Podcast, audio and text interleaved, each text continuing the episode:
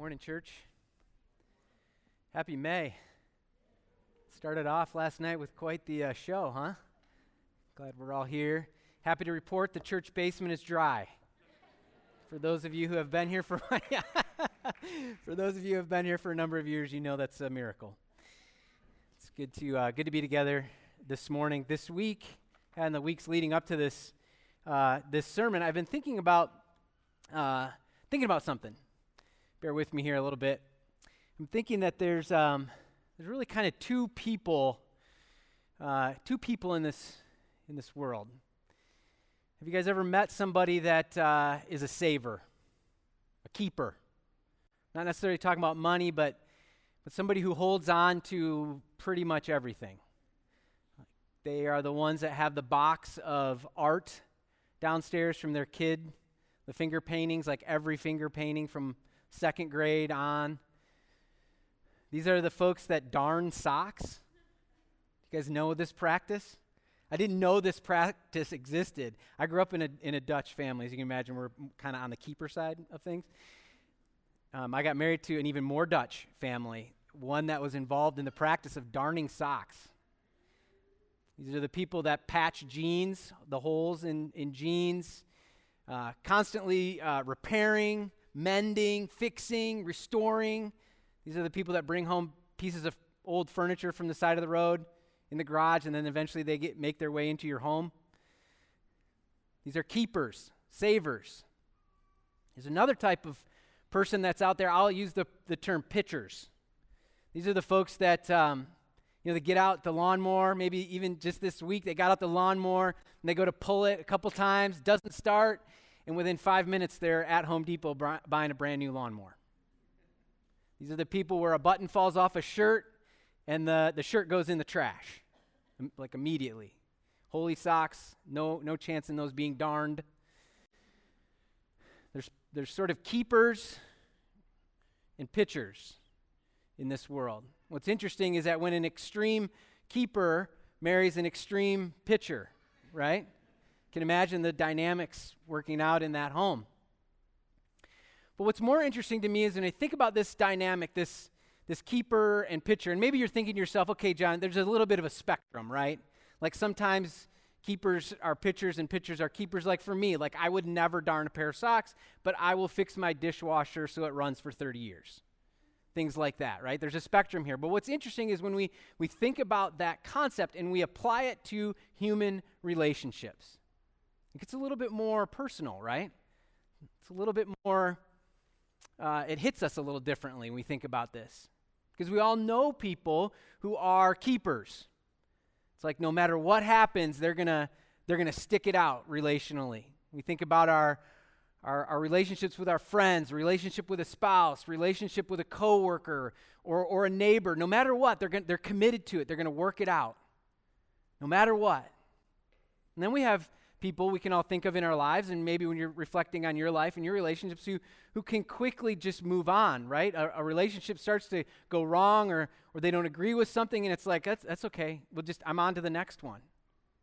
we think about this idea of keepers and pitchers and we apply it to relationships, there's, there's also a, a spectrum there, right? Like some are, and certain relationships we'll hold on to and keep, and other relationships will, will sort of cast aside.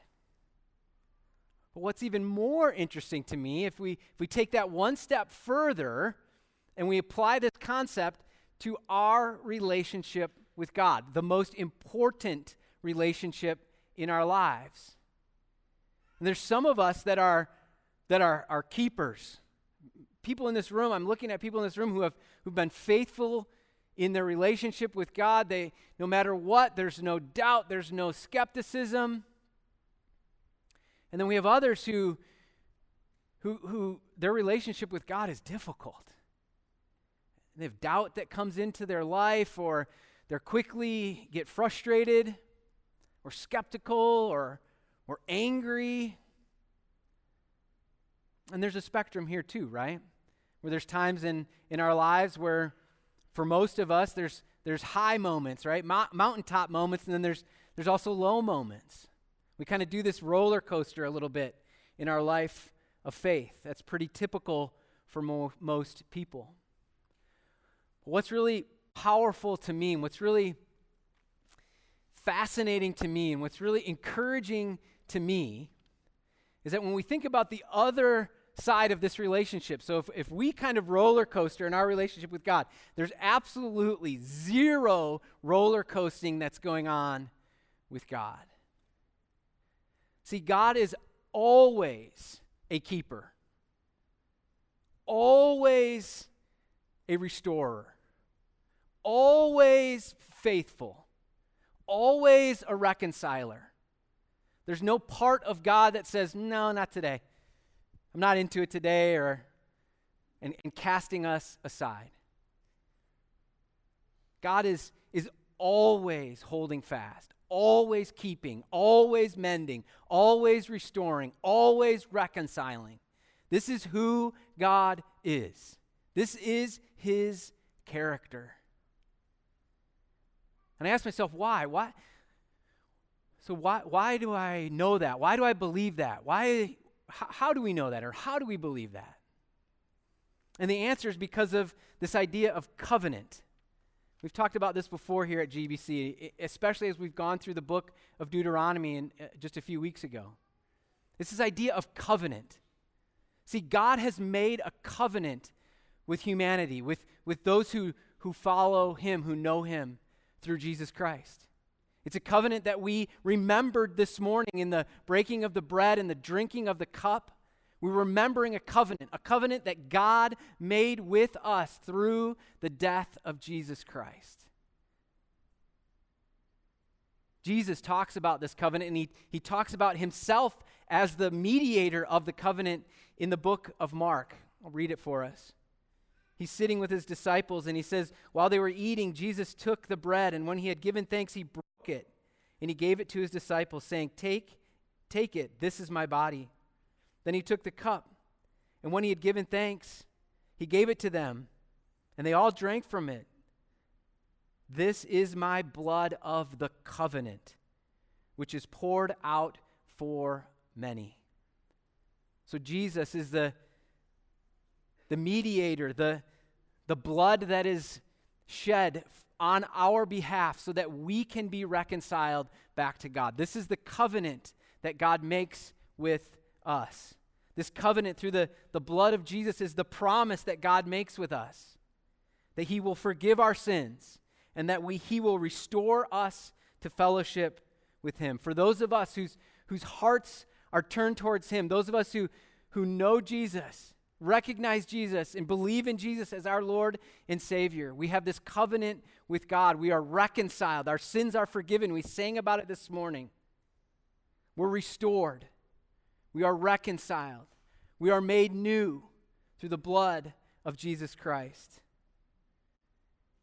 God covenants with us through Jesus, forgiving our sins, restoring us, uniting us back to Him the, the death and the destruction and the chaos and the, the eternal separation of God that we deserve has been canceled.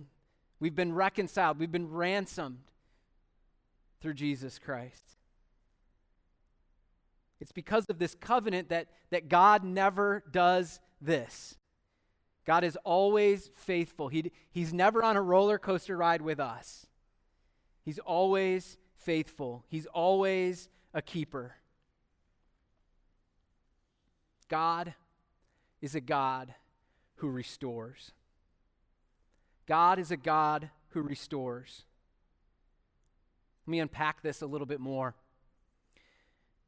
So, God restores us from our sinful state through Jesus Christ. Through the blood of Jesus, we become His children. He justifies us. We've We've talked about that term and used that term here before, right? He justifies us, making us just as if we'd never sinned. And then because of that covenant, he, he sanctifies us. As disciples, we grow to be more and more like Him. And through the, the journey of life, the highs and the lows, and the struggles and the stresses, and the, the, the amazing moments and the hard moments, God is refining us and working on us and sanctifying us as we cling to Him and He holds on to us. There's this sanctifying work, this reconciliation work that happens to us even after justification. And then there's this, this glorification, this, this final and complete restoration that happens. So, justification and sanctification, and then at the end of our lives, this glorification. And I point this out to you this morning to show you that all of this work is restoring work. This is who God is. He's a restoring God. He, he justifies us and then he, he sanctifies us, and then at the end of our life, He will glorify us. Colossians speaks of this. Once you were alienated from God and you were enemies in your minds because of your evil behavior. But now He has reconciled you. That's a restored you. He's reconciled you by Christ's physical body through death to present you holy in his sight without blemish and free from accusation, justified to then glorified. This is the work that God does. This is who he is. So you may be asking yourself, all right, Vandervelde, great. What, why are we talking about restoration? What's this, this theme of restoration? Well, if you were here last week, you know we started a new sermon series called Helping People Follow Jesus. And our purpose in this sermon series is to talk about the mission of the church. Like, why do we gather and why do we do the things we do and why do we have the programs that we have? More, more specifically, we're looking at the, the unique mission of Glen Ellyn Bible Church. Why do we exist at 501 Hillside? Why do we do the things that we do? What guides us? What are we aiming at as a church? And Kelly kicked this off last week, and I could give a, a long introduction about the sort of our, our mission and, and vision. I'd encourage you to go back last to last week's message and hear sort of the overall overarching uh, vision and, and mission of Glen Ellyn, Ellyn Bible Church. But it, there's four key activities that we do, and we we show these, we represent these visually in what we call the target. Those four things are proclaim the gospel. Kelly spent time on this last week. Then there's restoring the broken, equipping, and sending. These are the four main disciple making activities that we are, we are aiming at and we are a part of and, in what we do here at Glen Ellyn Bible Church. So this week, we're going to focus on restoration restoring the broken. It's the this kind of upper quadrant. We're going to talk about this this morning and focus on the this idea of restoration. The reason the reason why restoring the broken, the reason why restoration is a part of the disciple making target is because God is a God who restores. God is a God who is, is making new. We read about this in Second Corinthians. Therefore, if anyone is in Christ, the new creation has come, the old has gone, the new is here. All this is from God who reconciled us to himself through Christ. In the life of a disciple, this is sort of a, a summary of that restoration work. The old made new. We are back in fellowship with God through Christ. As disciples of Christ, this is, this is the truth of our lives that we have been restored through the blood of Jesus. And we now can put the quadrant back up there laser pointer. We can now depend on Jesus' power fully. We've been restored. And so we depend fully on Christ. But what's interesting in this verse, in this chapter in Corinthians, in 2 Corinthians 5, Paul then goes on to say, he says, All this is from God who reconciled us to himself through Christ and gave us the ministry of reconciliation. That God was reconciling the world to himself in Christ, not counting people's sins against them. And he has committed to us the message of reconciliation. We are therefore Christ's ambassadors, as though God were making his appeal through us. We implore you on Christ's behalf, be reconciled to God. God made him who had no sin to be sin for us, so that in we might become the righteousness of God. So, as disciples, we're, we're restored, we're, we're saved and rescued from our sin, and we're depending on Jesus fully. But then, we also have this responsibility. Now we are ambassadors of that reconciliation. We're ambassadors of that message. God has given it to us. We don't save anyone ourselves, but we're the ones that bring this message to the lost world. This is who we are ambassadors, ministers of reconciliation. We're the ones that carry this message that restoration is possible in your life. If you're lost and broken and struggling, that there, there's hope that's found in Jesus. That's the message that we bring. We are ambassadors of this message. We share with others the answer for sin. We share with others the forgiveness that's available in Jesus.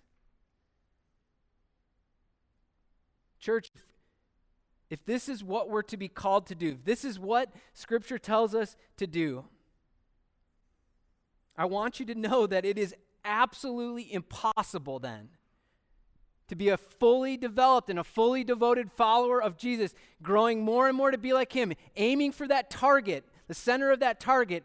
It's impossible to do that if you don't have any relationships with anybody that's broken. If you only spend your time with people who are healed. If you don't spend any time being an ambassador of Christ, you're not going to grow and you're not following the commands of Scripture. This is why in our lives we need to be friends with people who are broken and don't know Jesus. We need to put ourselves in places and situations where we represent Him to a broken world, where we have an opportunity to share with others the reconciling work of Jesus. We need to live lives that are connected with people, neighbors and coworkers and friends, where we, where we walk alongside of them sharing with them who Jesus is, living authentic lives that have been changed by Jesus Christ. Church, this is why the programming, the things we do here at Glen Ellyn Bible Church, we are not a holy huddle of believers. This church does not exist so that those of us who all know and love Jesus can get together and lock arms with each other and just talk about Jesus together. That's not why we exist. And that's not why the church exists. And that's not what Scripture tells us. And we are to be ambassadors of reconciliation. So every program at Glen Ellyn Bible Church, in our family ministry, our children's ministry, in our student ministry, in our adult ministries, they're not just open to people who don't know Jesus, they're intentionally inviting people who don't know Jesus to come and be a part and experience who Jesus is and this body of believers and this community of faith. And church, I'm going to tell you right now, it is messy work when we when we act that way and we live that way. It is not easy to come alongside those who are broken. It's not easy to come alongside those that don't know Jesus Christ. This is not a simple outline and a programmatic form that we follow. Well, we do this and then this happens, and we do this and then this happens. Many of you are, are smiling because you know that the programming of inviting people who are lost and hurting and broken and hungry and all those things, it's difficult work. But it's the work we are committed to. We are an inviting church. And every program in this church should have people that are in it or people that are invited to come and be a part of it who don't know Jesus. This is what we do. This is, this is the restoration work, is that we as disciples, that we recognize the need for restoration in our lives, and then we share it with those who, who need to know Jesus. So, church, this is the, the place. You can put the quadrant back up there. This is like the only time I ever use that word, quadrant. All right, so there's this restoration of the broken, and we're depending on Jesus fully. But there's this other part of the quadrant I want to talk about now this, this connecting in, in, uh, deeply through fellowship. What are we talking about there? So there's this, this other part of the quadrant, and this is talking about the lives of those who, who are disciples, those who know Jesus and are following after Jesus. Because here's the truth, church as much as you know Jesus and you love Jesus and you're following Jesus, that there will be moments in your life where you, your faith is dry, or you get trapped and entangled in sin. The temptation of the world that's out there to live a certain way becomes overwhelming. and we go to that sin and we get entangled in sin, or we have these deep moments of doubt, dark nights of the soul, or we have strain in our relationships with our children, or a relationship with a spouse, or a messy situation with a, a fellow church member. There's these moments that we have, even as, as followers of Jesus, where we are broken and we need reconciliation. We need healing.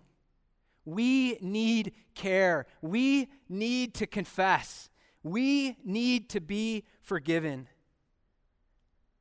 Sometimes that reconciliation work is something that needs to happen in our own hearts, where our heart has been has wandered. We're prone to wander. And we, we need to do some confessing, and we need to do some praying. We need to hear some forgiveness. When sometimes that reconciliation work needs to take place in our marriages, and sometimes with friends, and sometimes with our very children. Our homes need reconciliation and healing. Our children need to be a part of this and see this. This group, this body of believers, those in this room that are disciples of Jesus, we need to be about the work of reconciliation with each other, restoring each other hearing each other, listening to each other confess, praying with each other, encouraging one another, forgiving each other. We share this, this reconciliation with the, those who are, who are outside of the church or, or who don't know Jesus yet, but we need to do it with ourselves. I don't know about you, but on a daily basis, I need to feel restored and reconciled to Jesus, even as a disciple even as a disciple. I think the, the more and more you go in your faith, the longer you spend time with Jesus, the more and more you become aware of your sinfulness and the, the wanderings of your heart, the more and more you need to feel forgiven, the more and more you need to confess, and the, the more ready you are to do it. This church needs to be about that work. Let me read for us several verses this morning. I'm going to do something we don't normally do. I'm going to read several verses about what the Bible tells us the church, the, the body of believers, the people of God are supposed to be like. Paul sends several words of encouragement and instruction to the early church about what the people of God should be like. And I believe those words apply to us today, that how we should live and be with one another and as a church. Let me read them for us this morning. I encourage you, if you'd like to just, if you want, you can close your eyes and you can just hear the, the, the scripture read over you. If you want to follow along on the screen, you're welcome to do that as well. Ephesians 4:32 says this about the church. Church, be kind and compassionate to one another forgiving each other, just as in Christ God forgave you. Colossians 3 says this Therefore, as God's chosen people, holy and dearly loved, clothe yourselves with compassion and kindness and humility and gentleness and patience. Church, would you bear with each other and forgive one another if any of you has a grievance against someone? Forgive as the Lord forgave you. And over all these virtues, put on love, which binds them all together in perfect unity. Galatians 6, verse 1. Brothers and sisters, if someone is caught in sin, you who live by the Spirit should restore that person. Restore them gently. But watch yourselves, or you may also be tempted. Carry each other's burdens. Church, carry each other's burdens, and in this way you fulfill the law of Christ. James 5:16 Therefore confess your sins to one another and pray for one another that you may be healed. The prayer of a righteous person has great power and it is working. And finally 1 Peter 4 verse 8 Above all above all church love each other deeply because love covers a multitude of sins. Offer hospitality to one another without grumbling. This is what we are called to be like. This is who we are called to be as a church. in our relationships with one another. There's work here, right?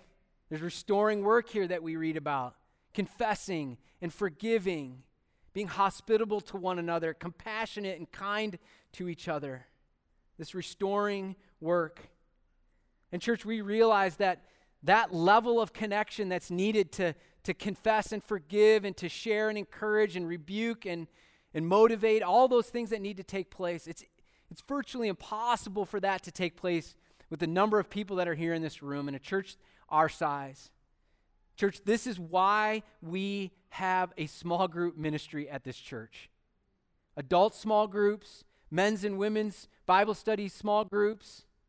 This is why our student ministry meets in small groups, junior high and senior high. This is why we have small prayer groups. We realize that if we're going to do this work, it has to happen in fellowship, deep connected fellowship. And that happens in a small group where a, a, group of people can get around each other and be vulnerable with each other and share with one another what's really going on in their lives.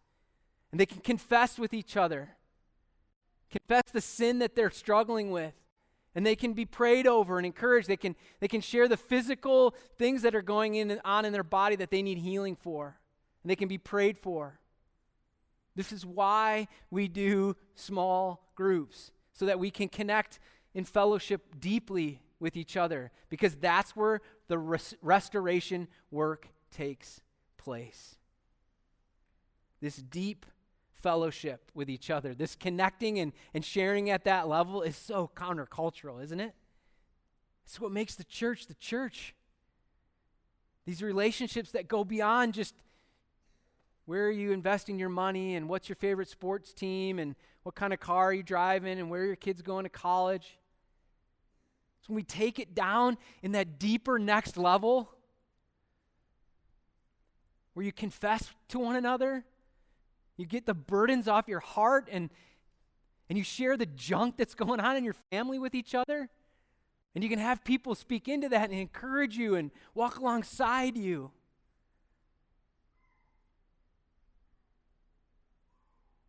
They tell you that when you go to write a sermon or prepare a sermon that you should start with what's your greatest hope? What's your greatest hope for the sermon? So I'm going to share mine with you this morning. My greatest hope for this morning, as we talk about the restoration quadrant, we talk about restoration, as we share and we discover about who GBC is and our ministry and our programs and, and everything that we do here. It's my hope that you will see a church, a people of God, a community of faith, a body of believers that's deeply committed to the hard and messy and long suffering and bearing with each other work of restoration, both for those that don't know Jesus and for the people that are here that do know Jesus. That this is who we are as a church committed to the work of restoration. Would you pray with me? Father God, we love you. We thank you that you have done the ultimate work of reconciliation and restoration for, for us through Jesus. We thank you for your covenant to us through Jesus. And God, I pray that we will be spurred on as we'll love each other because you first loved us. We'd be spurred on, encouraged to do this work, this restoration and reconciliation work, Lord. It's in Jesus' name we pray. Amen. Uh, you can stand. We're going to sing together. Uh, we have uh, people coming forward who will, would love to welcome you in prayer. If you have prayer needs, please come forward. We'd love to pray with you this morning, and uh, we can do that while we're singing.